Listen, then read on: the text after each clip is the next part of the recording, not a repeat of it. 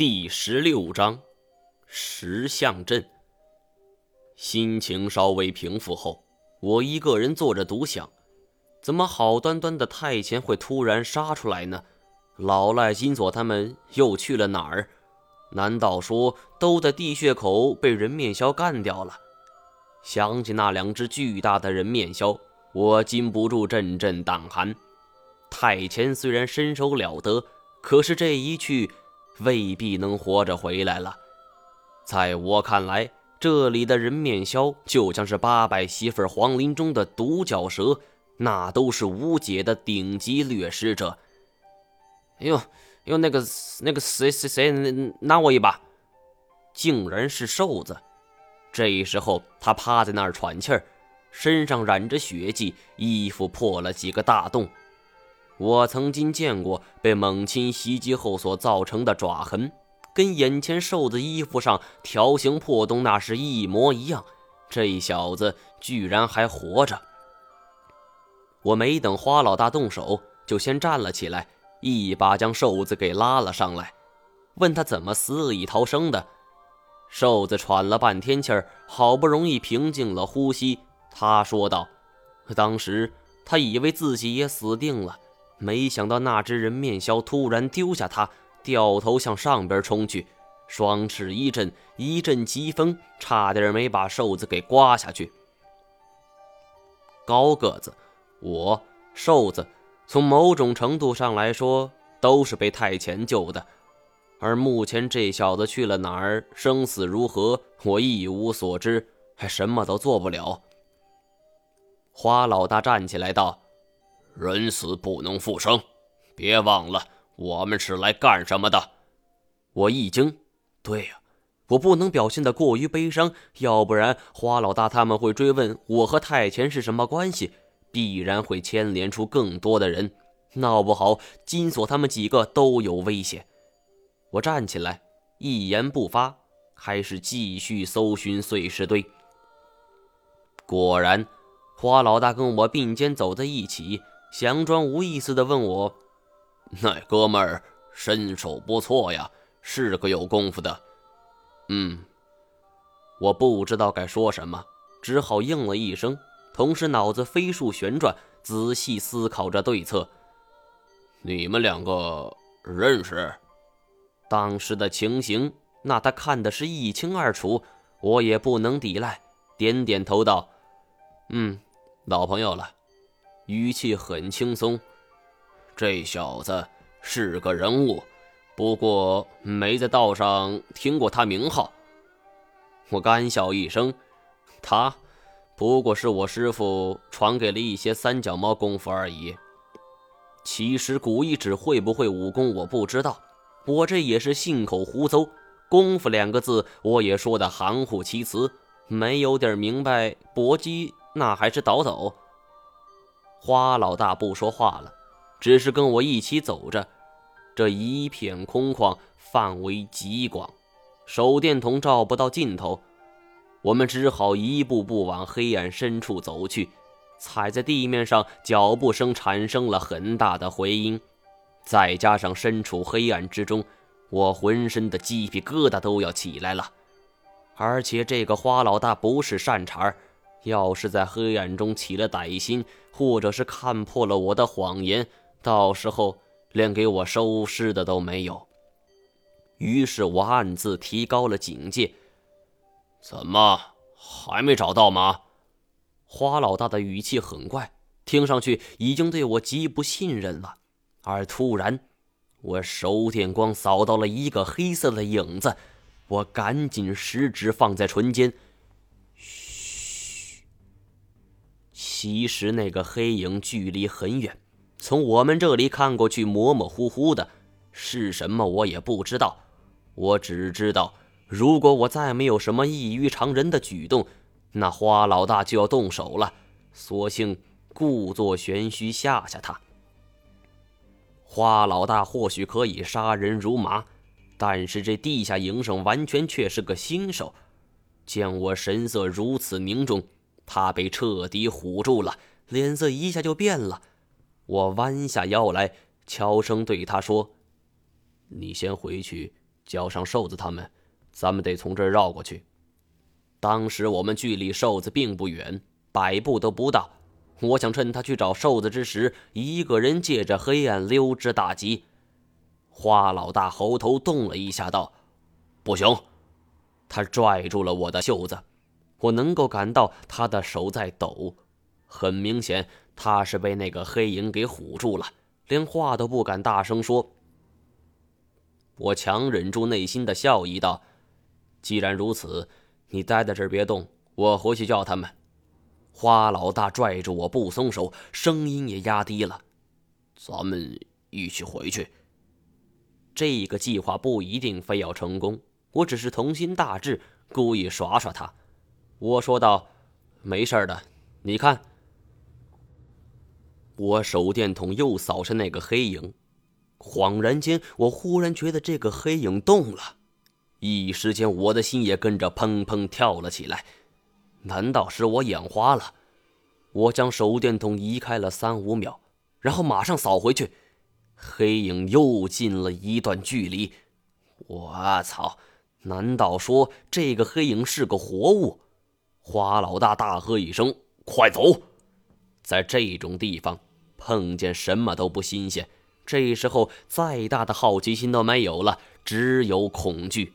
花老大拽着我的手使劲往前一推，我一下子趴在地上，他转身就跑，消失在了黑眼之中。他倒是跑得挺快，我这边就没那么幸运了。那个黑影逐渐变得清晰起来，向我冲来的速度也越来越快。我还没来得及爬起来，他已经冲到我的面前。只感觉这个不知名的家伙个子高大，面对面的给我一种强大的震慑力。我慌忙捡起手电照了过去，最先映入眼帘的是一双脚，石头的脚。我松了一口气，10像而已。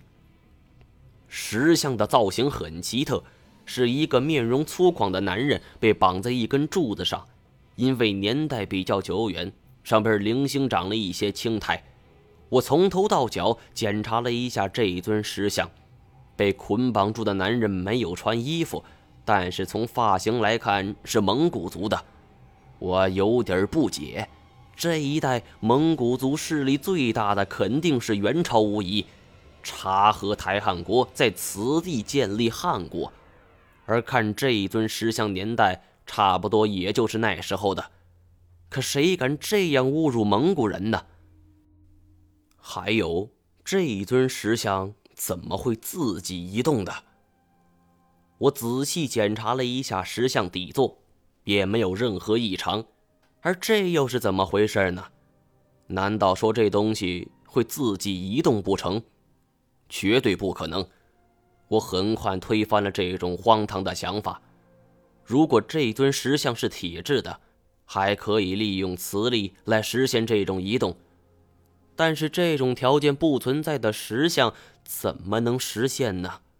好奇心下，我想看看周围有没有布置机关的开关，而没想到我这手电筒扫过，却发现了一个壮观的景象。我的面前，每隔一段距离就是这种石像，他们像是军队似的，整整齐齐地排在一起，像是一支随时待命的部队。而我这才明白过来，几次看到石像移动，其实只是惊慌之下看花了眼而已。但有一点我非常不理解，如果说是像秦始皇兵马俑那样，那我就能理解。我也听说过陶俑、石俑之类的古代殡葬工艺，这些陶俑石俑要么是生前大臣进士造型，要么是将军士兵造型，一直陵墓的主人死后也会享受到生前的生活，得到自己军队的保护。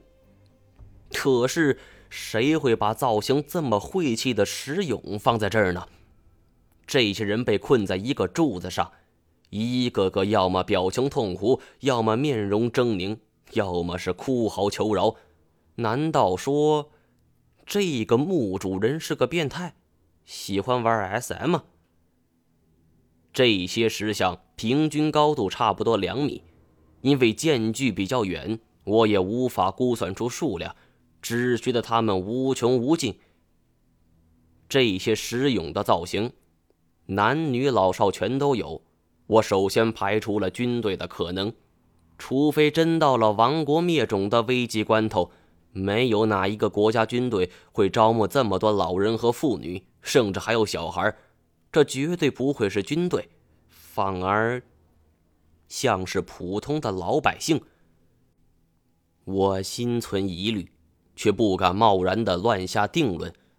我出身是中文系，虽说文史不分家，可是元朝尤其是察合台汗国的历史本就冷僻，我也知之甚少。而这些怪异的石像帮我吓走了花老大，现在似乎是一个脱身的好机会。不管东南西北，我就往石像阵的中间走去。元朝给我以往的印象最深的是游牧民族出身，在历史上，游牧文明与农耕文明似乎一直都不容于水火，这一点不管是在西方还是东方都有过相关记载。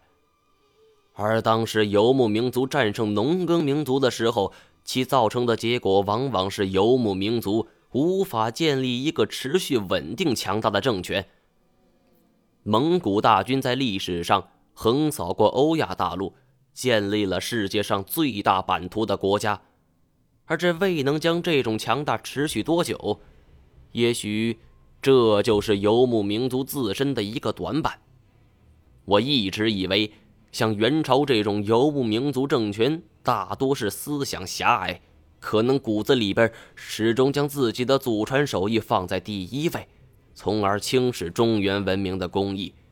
但是今天所见到的这些石像却颠覆了我的认知，因为这些石像太过于栩栩如生了，如果不是我亲手触摸确认过了，很难认为他们就是石像。因为太过逼真，我一度产生了错觉，觉得他们就是真的。石像阵非常庞大，我走了很久依旧没有发现尽头，那些影影绰绰的黑影依旧出现在我的前方，其中还有一座特别高大的石像，比周围所有石像都要高出半个身子。我有点好奇，希望可以从这尊石像上找到答案。走进去一瞧，这尊石像是一个骨瘦如柴的年轻人，面容扭曲，眼神中充满了绝望和祈求，有点像是临死前讨饶。